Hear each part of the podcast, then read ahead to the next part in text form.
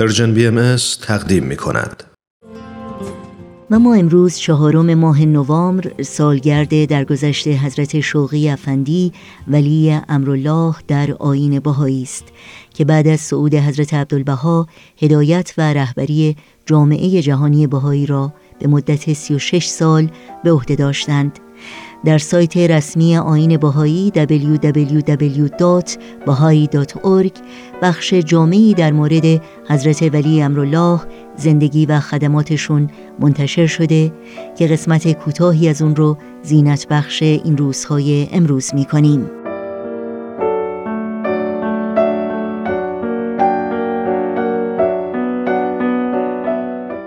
حضرت بهاءالله برای تضمین آنکه ظهورشان به هدف خود در راستای خلق عالمی متحد و هماهنگ دست یابد و به جهت حفظ وحدت جامعه بهایی فرزند ارشدشان حضرت عبدالبها را به عنوان مرکز عهد و میثاق خود تعیین نمودند و تأسیس بیت اعظم را تشریع فرمودند. حضرت عبدالبها نیز به نوبه خود اصول عملکرد بیت اعظم را گذاری نموده و تصریح فرمودند که پس از درگذشته ایشان بهایان باید به نوه ارشدشان شوقی افندی به عنوان ولی امر بهایی توجه کنند.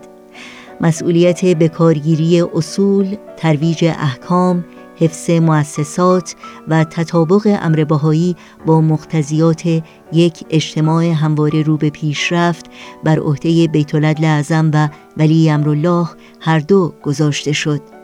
حضرت شوقی افندی به مدت 36 سال با بصیرت، حکمت و فداکاری خارق العاده به طور سیستماتیک به توسعه، عمق بخشی، به درک و فهم و همچنین تقویت وحدت جامعه بهایی که در آن زمان رشد فزایندهش انعکاسی از تنوع نژاد انسانی را فراهم می ساخت پرداختند.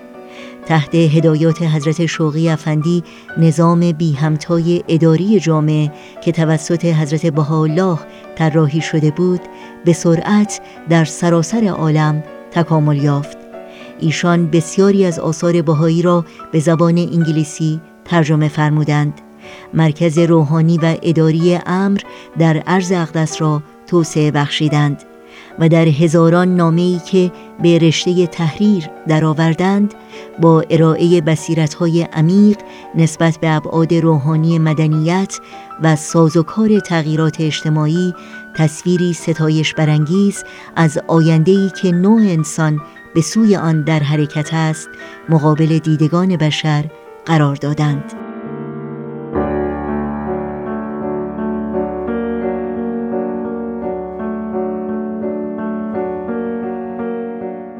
در ترجمه یکی از آثار حضرت ولی امرالله می‌خوانیم اتحاد اهل عالم درخشانترین مرحله است که حال جامعه انسان رو به آن روان است.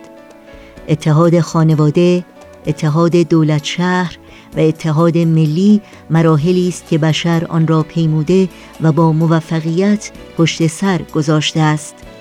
و امروز اتحاد جهان است که هدف و مقصد بشر سرگردان است.